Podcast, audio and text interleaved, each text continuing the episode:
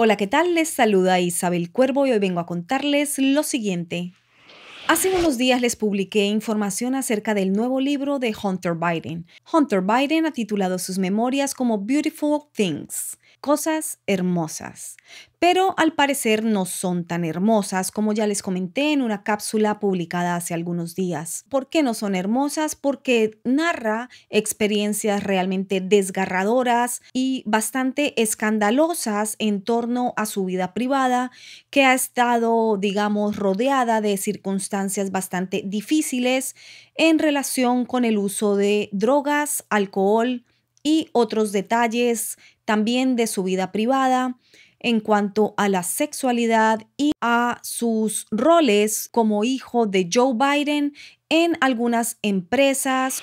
Bueno, prometí traerles más detalles acerca de este libro publicado y publicitado por los medios hegemónicos de comunicación, esta vez sin ningún problema y sin ningún reparo. Las memorias de Hunter Biden en mi concepto buscan decir muchas cosas que no son gratuitas. Por alguna razón política están lanzándolas en este momento al ruedo. Ya les decía en mi anterior cápsula que yo considero que esto es una mitigación de daños, una estrategia política para tratar de tapar de alguna manera el escándalo inmenso que se les podría venir, dado que todos estos detalles podían ser confirmados, corroborados y publicados por medios de comunicación que no necesariamente siguen el juego hegemónico o, por ejemplo, también aquellos medios de comunicación que son contrarios a la línea política de su padre Joe Biden. Dice Hunter Biden en alguno de sus apartes del libro, estaba tan desesperado por una bebida que no podía caminar una cuadra entre una licorería y mi apartamento sin destapar la botella para tomar un trago. También en su libro describe cómo cocinar cocaína y convertirla en crack en la cocina de su casa. A Hunter Biden se le ocurrió que contar esto era una buena idea. Así que dice que después de comprar su primera piedra de cocaína crack en una plaza pública en el propio centro de Washington, cuando tan solo tenía 18 años y pasar gran parte de sus años de educación bebiendo, dice que siempre pudo beber cinco veces más de lo que cualquier otra persona podría, Biden comenzó su recorrido por las instalaciones de rehabilitación mientras todavía tenía un poco más de 30 años. Ha visto el interior de los centros de tratamiento de celebridades en México, así como en varias partes de los Estados Unidos.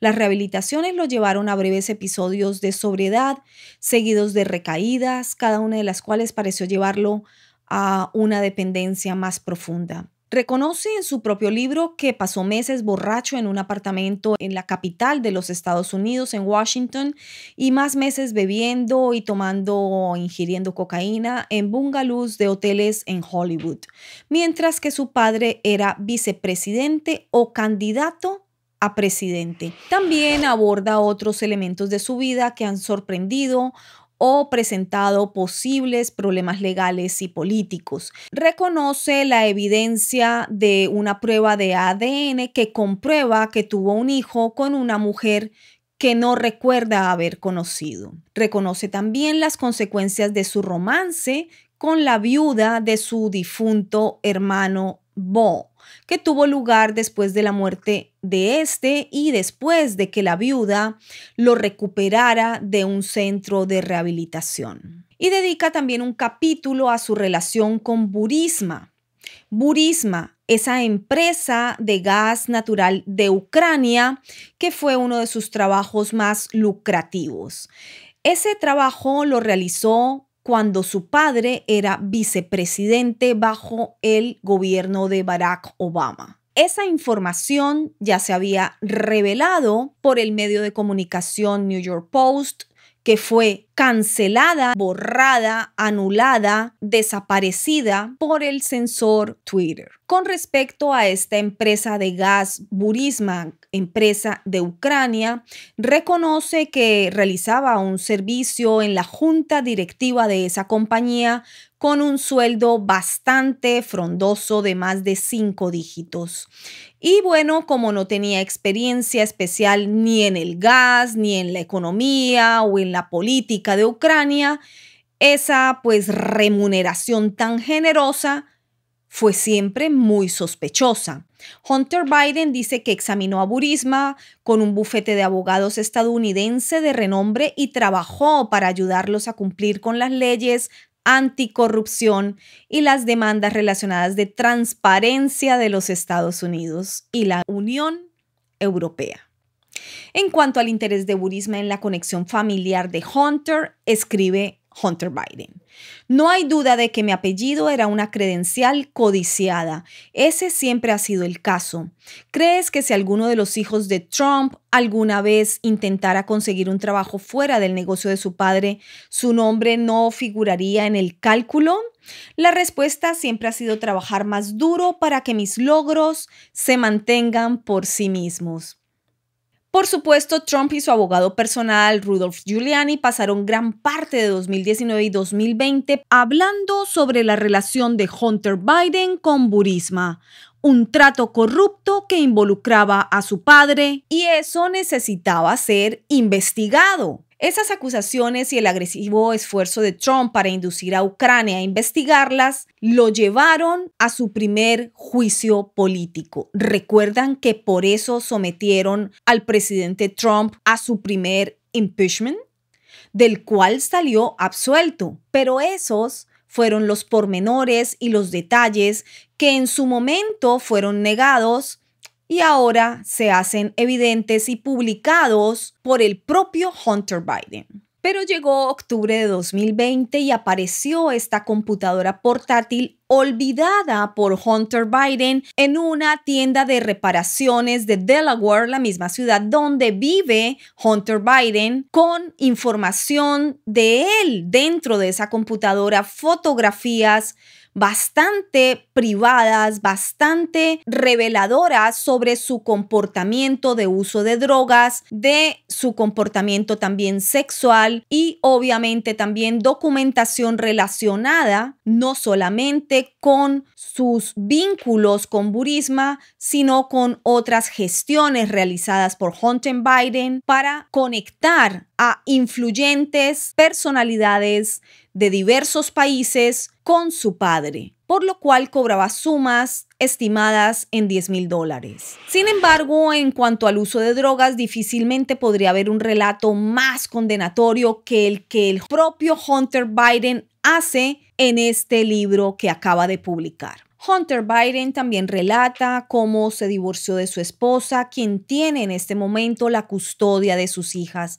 Con cada recaída eh, narra cómo desciende otro peldaño más hasta ese inframundo nocturno de adictos, traficantes, exconvictos y estafadores en ciudades como Los Ángeles, en donde llegó a vivir incluso, según su relato, con el propio dealer, con el propio expendedor de drogas. Y luego en las páginas finales, que es ya en la primavera de 2019, Hunter relata que conoce a una cineasta y activista sudafricana llamada Melissa, quien rápidamente pues intenta salvar a Hunter Biden y lo pone bajo rehabilitación. Hunter dice que nunca había tomado esos pasos de rehabilitación tan fuertes y tan en serio y que ha dejado de fumar y de consumir crack. Esta memoria es sin duda una confesión, un interés de entregarle al público, al país, que ya conocía bastantes de estos detalles escabrosos y podrían tener, si acaso, alguna duda de que esto fuese cierto, pues eh, esto para mí tiene un interés más allá de lo confesional o de simplemente publicar las memorias del el hijo del presidente de los Estados Unidos. Este interés, pues, en términos políticos, habría que analizarlo como una jugada bastante astuta, bastante efectiva, porque eh, si se da la información antes de que estalle el escándalo, obviamente va a ser minimizada, va a ser apaciguado el escándalo y por tanto pierde la fortaleza o la fuerza mediática que debería tener en caso de ser descubierta por los organismos de investigación de los medios de comunicación. Organismos de investigación o grupos de investigación al interior de medios de comunicación hegemónicos que dejan mucho que desear últimamente, dado que todos hemos podido confirmar con esta u otra noticia cómo siguen lineamientos más políticos, que de línea editorial o de línea periodística. Bueno, había prometido traerles más información acerca de los detalles publicados en este libro por Hunter Biden, así que estos en mi concepto son los más llamativos. Hay más elementos que analizar y ya veremos hacia dónde nos conduce la noticia, porque para mí esta no ha concluido y está en desarrollo. Seguiremos observando cuáles son las movidas o las estrategias políticas de su padre, el actual presidente de los Estados Unidos, para ver qué es lo que quieren informar realmente detrás de la publicación de las memorias Cosas Hermosas. Bueno, no siendo más por hoy, Ahí te lo dejo y recuerda seguirme por todas mis redes sociales. Aquí abajo tienes los links directos si quieres suscribirte al canal, si quieres ser miembro del canal, si quieres seguirme por Twitter, Facebook, Instagram y otras redes sociales. Allí estaremos conectados y recuerda que Isabel Cuervo siempre te dice lo que los medios callan.